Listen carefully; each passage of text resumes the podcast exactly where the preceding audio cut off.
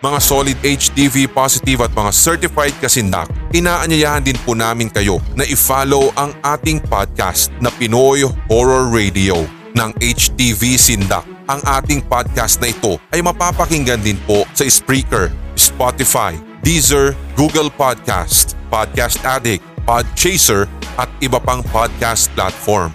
Magkarinigan po tayo sa Pinoy Horror Radio, the podcast. Ito ang Hilakbot TV, Pinoy Horror Stories, the podcast.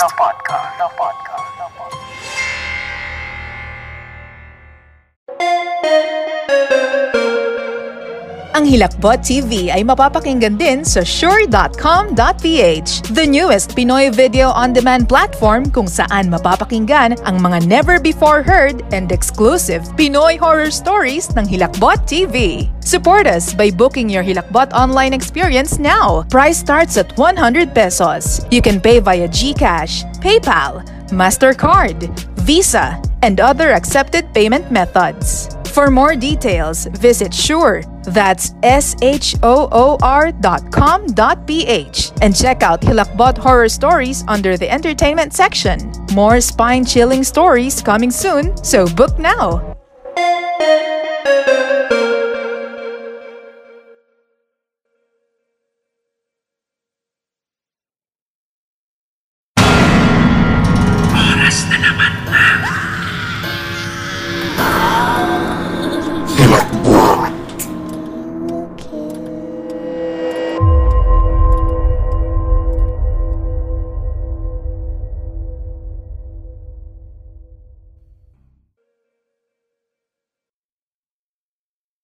Paunawa, may ilang senaryo sa kwentong ito na maaaring hindi akma para sa mga batang tigapakinig o sa mga sensitibo sa mga ganitong tagpo.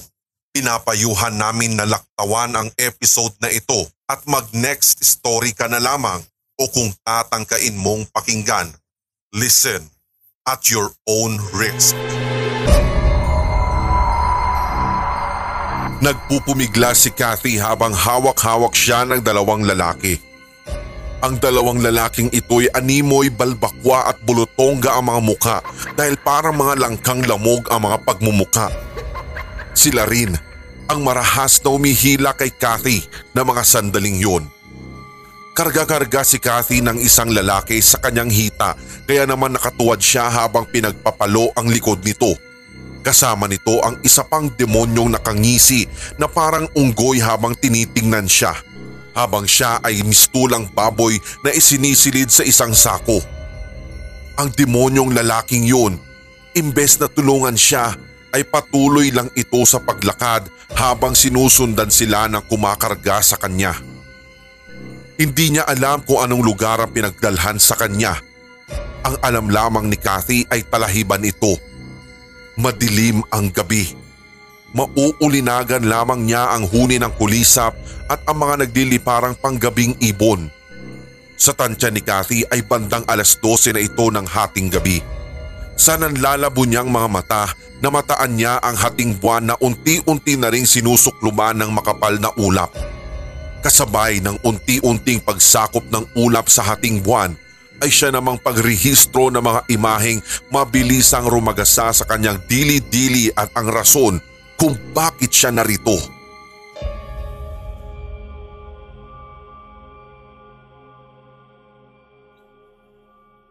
Napagpasyahan nila Kathy kasama ang katrabaho niya na si Martina na mag-overtime sa work. May tinatapos kasi silang program na kung tawagin ay request and dedication sa isang radio station, ang 97.3 Radyo Kasugbong. Isa si Kathy sa mga DJ na nakatoka ng gabing iyon at kasama niya si Martina habang tinatapos nilang basahin ang isang sulat na galing sa kahanginan. Ito yung grupo ng tumatangkilik sa nasabing istasyon ng radyo. Natuwa sila at naengganyo sa ipinarequest na sulat. Kung kaya't kahit oras na ng uwian, pinilit nila ang manager na mag-extend sila ng 10 minuto para lamang mapagbigyan ng taong nagpadala ng sulat nito. Tungkol sa love triangle ang kwento na sadyang pinag-interesan nilang dalawa. Sa bagay, interesado naman talaga sila dahil kategorya rin ng love life ang love triangle. Natapos ang programa nila bandang alas 10 ng gabi. Habang nagre-retouch si Kathy ay pinag-uusapan nila ang love life ni Angelo, ang sender ng sulat kanina. Pagpapatuloy ni Martina. Alam mo sa tingin ko, mas bagay na pinaglaban niya yung pag-ibig niya kay girl. Eh malay ni Angelo no, meron silang mutual feeling pero natatakot lang silang mag-take ng risk baka mabuwag yung friendship nila. Eh ika nga, love is sacrifice. And you know what? Naniniwala ako na kailangan niya subukan na maging isang risk taker. Napatigil naman sa pagreretoke ng muka si Kathy at napatingin sa kanyang kasama. Really? Hindi makapaniwalang turan niya. Lausi ng advice. Hindi. Alam mo para sa akin, huwag niyang aminin yung feelings niya dun sa girl. Alam mo mas mainam na lang yun para no hurt feelings kumbaga. Okay, let's jot an example. What if kung umamin siya pero di naman pala mutual yung feelings nila dahil may boyfriend na yung girl, eh di ba parang tanga lang? Mabuting hindi na siya umamin or simply means stop loving this so-called girl kasi masasaktan lang si Angelo. Eh sa puntong yun, masaya lang ang pagsasama nila. Hindi pa masisira ang friendship nila. So, if Angelo loved that girl, eh dapat itigil niya na yung pagmamahal na yun at humanap na lamang siya ng ibang babae na mamahalin. Apela ni Kathy sa pinagsasasabi ni Martina kanina bilang pagkontra. Hmm. Alam mo ang nega mo, bitter ka ba? Ah, basta ako, masarap magmahal ng kaibigan kasi alam nyo ang buhay ng isa't isa. Eh kung aware ka sa friendship romantic relationship, eh ibahin mo ako. Masarap pa rin magmahal lalo na't kaibigan mo. Banat nito at tumingala na na tila nangangarap at iniisip ang kanyang dream boy. Para naman siyang nakakita ng ulap sa ulo nito at naiinis na hinawi niya iyon at binatukan pa. Para kang timang. Sabihin mo na lahat ng gusto mo sabihin, I don't care. Litanya ni Cathy rito at ipinagpatuloy ang pagtingin sa salamin. Bumulong muli si Martina. Hmm, bitter talaga. At pagkatapos ay ipinagpatuloy ang pagretoke sa muka. Habang patuloy na nagsasalamin si Kathy ay pumapailanlan naman ang kanta ni Marilyn Manson. Nasa puntong papahira na niya ang excess ng lipstick na kumalat sa bibig nang bigla na lang niyang nabitawan ng salamin. Nagulat si Kathy habang dilat ang mga mata. Hindi siya makapaniwala sa nakita niya. Kinikilabutang napatuon siya sa nahulog na salamin at sa pagkakataong iyon ay basag na. Hindi siya makapaniwala sa itim na pusang bigla na lang nagpakita sa salamin. Teka, saan ang galing yung pusa? Naguguluhang tanong niya sa sarili. Nagpalingalinga si Kathy sa kabuuan ng studio at nagbabakasakali makahanap ng anino ng pusang kanina'y nakita niya. Sa halip na makakita siya ay nagulantang pa siya sapagkat wala ni kahit na anong anino ng pusa ang naroroon. Imposible ring may makapasok na hayop sa studio dahil nakakandado ang lugar. Tanong niya ulit sa sarili. Anong, anong ibig sabihin nun? Kinakabahang kinuha niya ang nahulog na salamin. Kasabay noon ay ang pagtigil ng pumailanlan na kanta kanina. Pinatay iyon ni Martina sa may baling sa kaibigan na tila nababalisa. Kathy, ano nangyari? Bakit ka napasigaw? Ah, tsaka parang takot na takot ka. Ano? Anong nakita mo? May nangyari ba? A- anong masakit sa'yo? Sagutin mo ko. Natatarantang wika ni Martina at nilapitan siya. Hinawakan siya nito sa balikat upang magkaharap sila. Nasa mata nito ang nagtatanong na kislap. Natatakot siyang sabihin dito ang misteryosong pagpapakita ng itim na pusa kung kaya't hindi na lang pinansin ni Kathy ang nag-aalalang si Martina. Nanatili pa rin siyang napatanga at hindi makapaniwala habang nakatingin sa salamin. Sa pagkakataong iyon, kinikilabutan pa rin siya. Makaraan ng ilang sandali nang makabawi na siya ng ulirat ay saka pa lamang niya hinarap ng maayos si Martina. Nagtataka pa rin ito at tila naghihintay sa sasabihin niya. Pinili niyang manahimik at huwag sabihin na nakita niyang isang pusa na bigla-bigla ay nanggulat sa buong sistema niya. Ah, ah wala. Ah, ano eh, na nalagyan lang excess na lipstick yung ngipin ko. Tama, yun, yun nga yun. Eh, na, nagulat ako kaya inayos ko na lang. Natatarantang sagot niya subalit hindi pa rin mawala ang mabilis na pagtambol ng kanyang dibdib.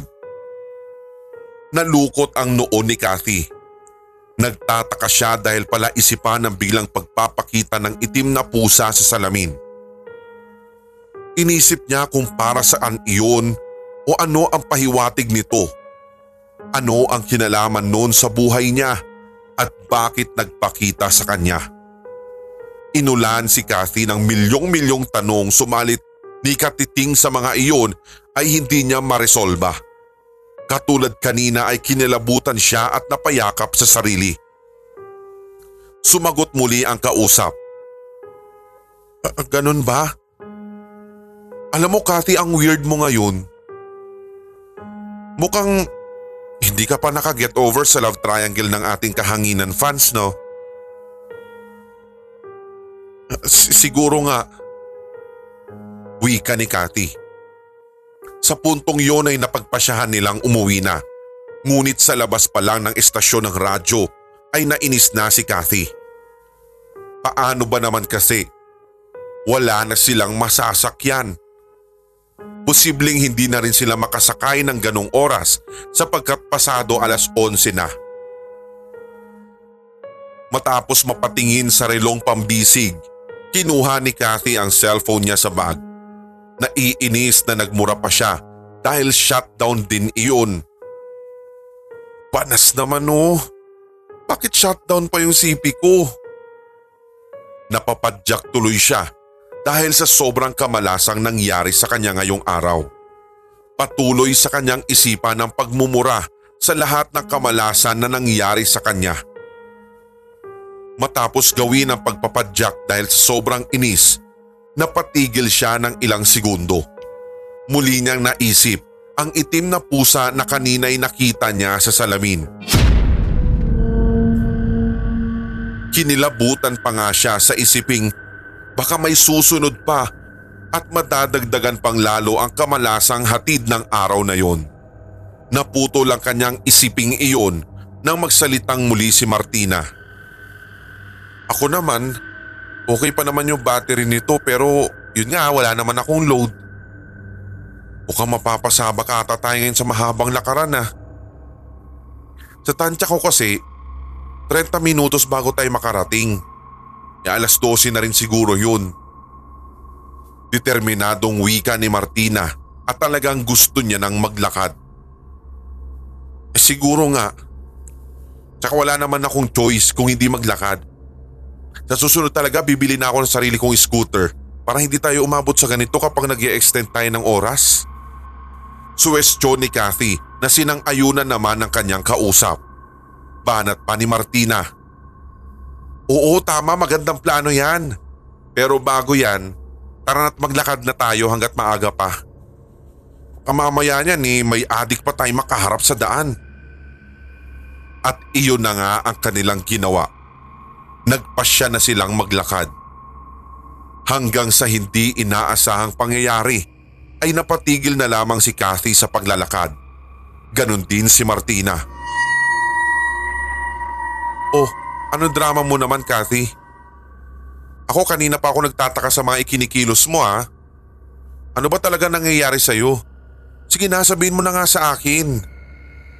Litanya nito na bigla silang huminto pero hindi siya pinansin ng kausap. Dilat ang mga mata ni Kathy na tumingin kay Martina. Dinagsa siya ng labis na kaba at kilabot sa buong kalamnan niya.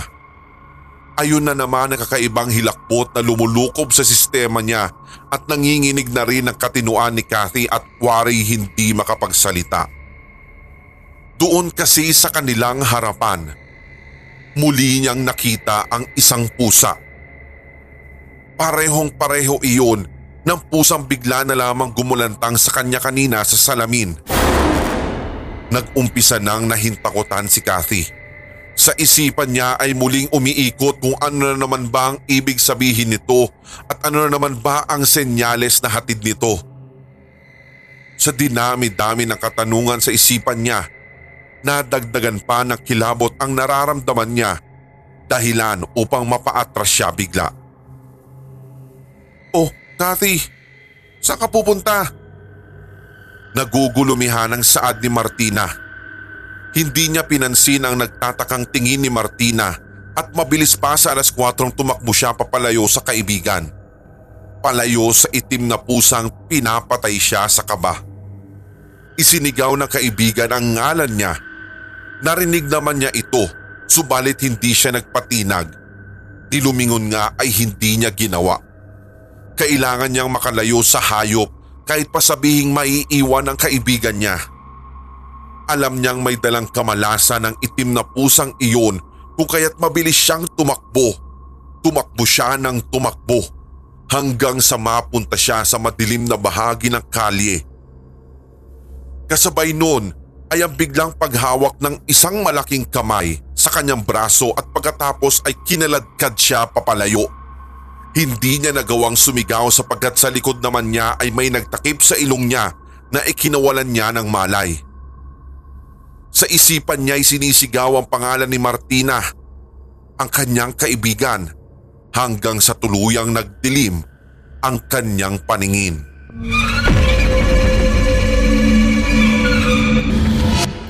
Sa nanlalabong tingin pa rin ni Kathy ay nakita niya ang lubusang pagsakop ng ulap sa buwan at doon nagtapos ang pagbabalik tanaw niya. Nasa realidad ulit siya at sa punto kung saan pinagsisihan niyang tumakbo pa siya papalayo sa kaibigan.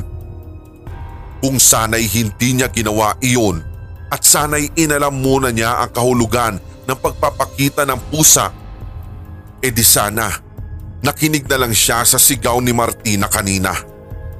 Pinagsisihan niya talaga ang lahat. Bigla din niyang naisip si Martina kung kumusta na ba, kung okay lang ba ito o dinakip din ng mga lalaking dumakip sa kanya. Isama pa kung meron din bang masamang nangyari sa kaibigan.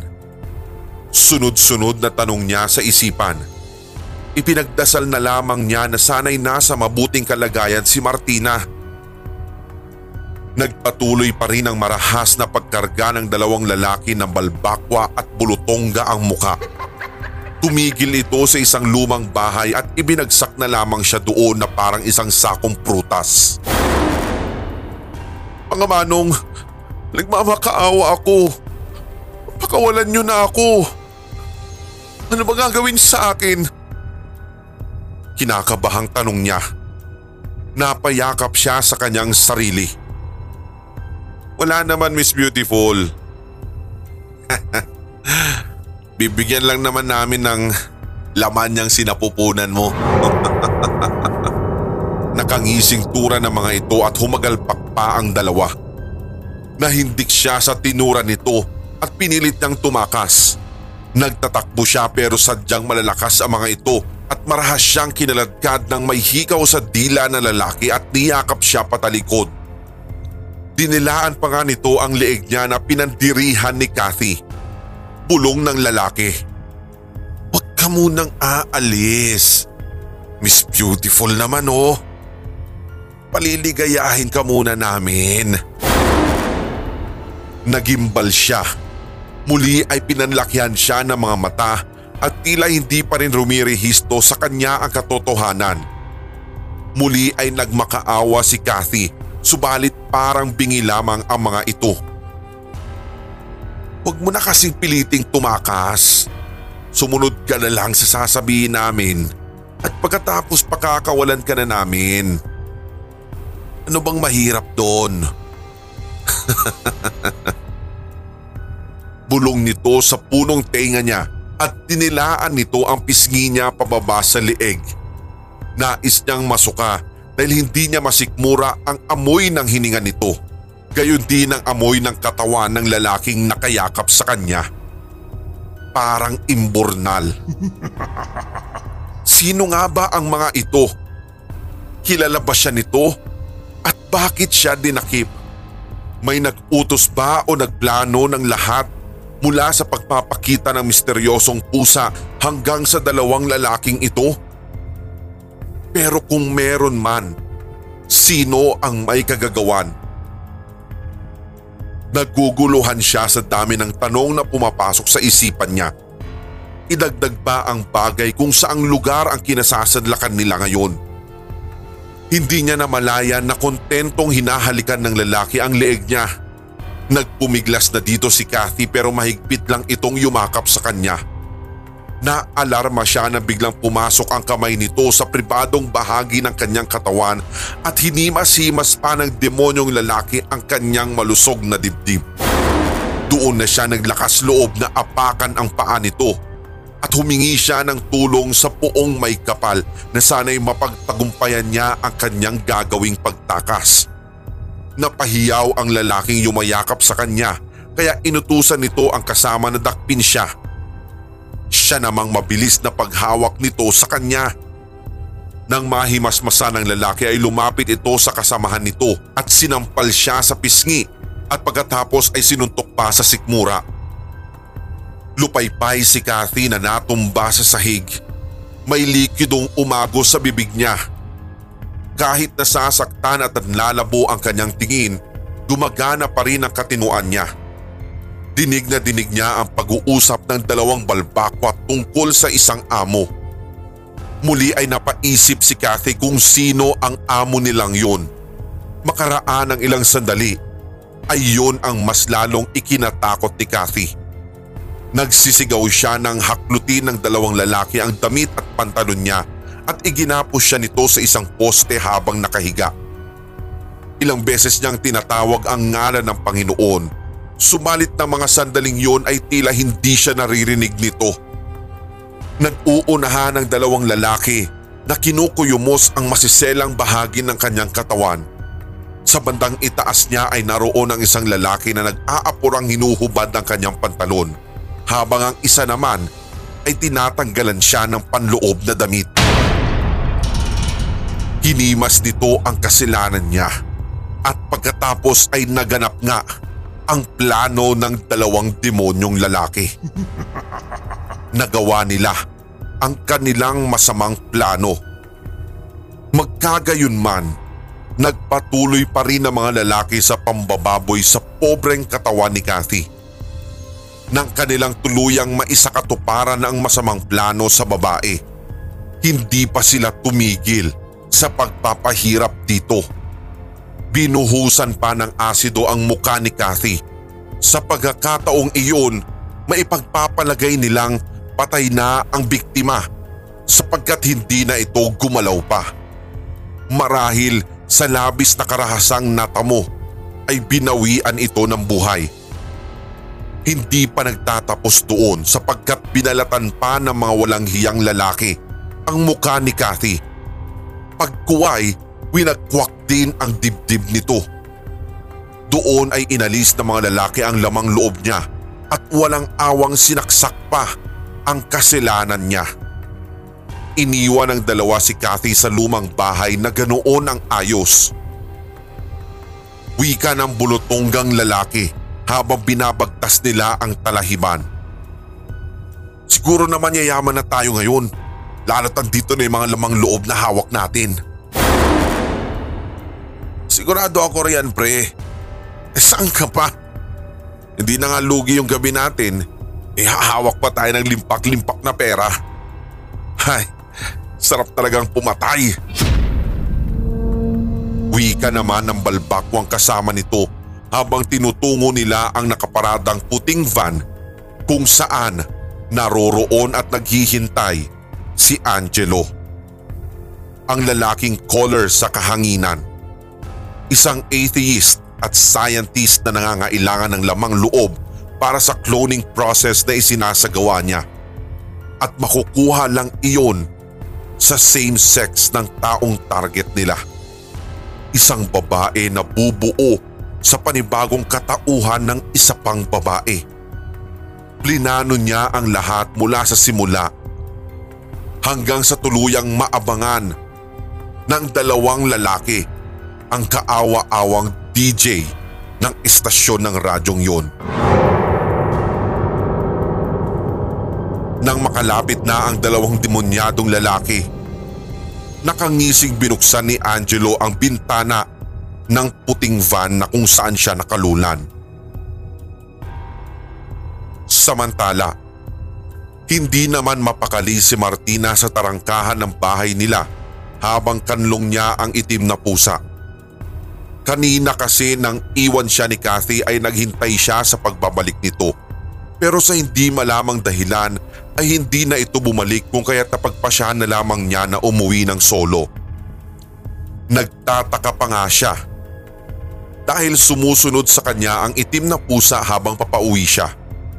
Palibhasa ay gabi kaya madilim din ang daan. Muntik-muntik ka na na siyang maligaw kung hindi lang sa tulong ng pusa. Nagtataka si Martina dahil tila tinulungan siya nito. Sa hindi maipaliwanag na eksplenasyon ay sinundan niya ang nasabing pusa sapagkat parang itinuturo nito ang tamang landas na dapat tahakin nito. Parang ang may sariling isip at alam ang ginagawa nito. Sa mga oras na iyon, pakiramdam ni Martina ay tama ang lugar na tinatalunton ng pusa. Ganun na lang ang pagpapasalamat niya nang ligtas siyang nakauwi kasama ang itim na pusa. Pero nandun pa rin ang kanyang lubos na pag-aalala sa kaibigang si Kathy. Hindi nga din niya makontak ang kanyang cellphone sapagkat naaalala nga niyang shutdown na ito. Nagsumiksik sa dibdib niya ang pusa nang biglang may tumunog. Nabuhayan siya bigla ng pag-asa nang mag-vibrate ang cellphone niya. Sa isip-isip nga niya ay baka si Kathy ang nag-text sapagkat dalawang ulit na nag-vibrate ang kanyang cellphone. Pagbukas niya sa kanyang inbox. Friend, Kathy ito. Nandito ako sa bahay ng kapatid ko. Patawad. Natuwa siya sa nabasang mensahe na galing rito sapagkat kahit papaano'y ligtas ang kaibigan niya. Nakahinga na siya ng maluwag. Ang hindi niya alam ay plano lang ng dalawang lalaki kanina ang mensahe para kumagat ito. Binasa rin ni Martina ang isa pang mensahe na galing sa manager ng radyo kasugbong na si Abner. Ang sabi nito, Martina, hindi ko makontak si Kathy kaya ikaw na lang sisendan ko nito. Tomorrow night, kailangan nyo magbasa ng love letter. Galing din iyon kay Angelo. Kailangan daw niya ng tulong para madaling makalimot at makamove on. Basta, ire-remind na lang kita bukas, okay? Matapos niyang basahin ang text ng kanyang manager.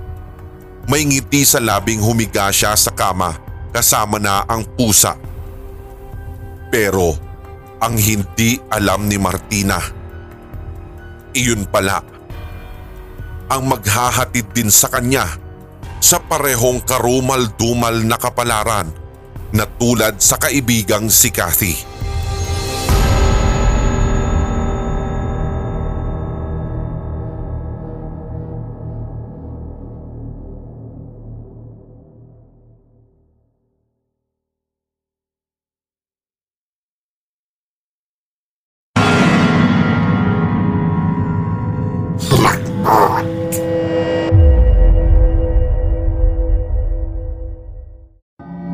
Inyong napakinggan ang tampok nating kwentong katatakutan dito sa Hilakbot TV Pinoy Horror Stories The Podcast. Maaari kang magbahagi ng iyong sariling kwentong kahila-hilakbot sa pamamagitan ng email ricoloco87 at gmail.com o sa sindakstories2008 at gmail.com.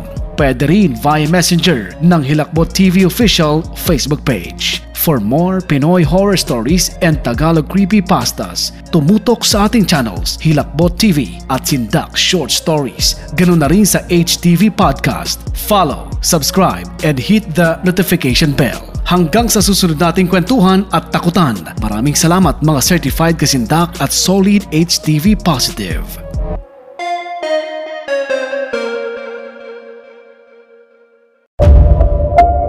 Solid HTV positive at kasindak, suportahan ang ating bagong channel, Hilakbot Haunted History. Hit subscribe for more strange facts and dark histories.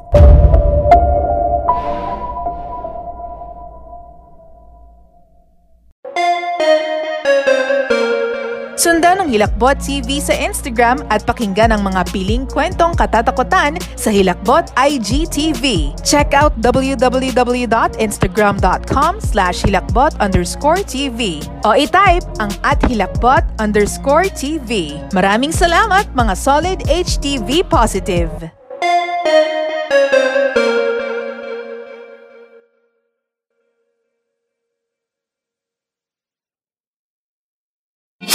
Mga kwento ng kababalaghan, laghim at katatakutan.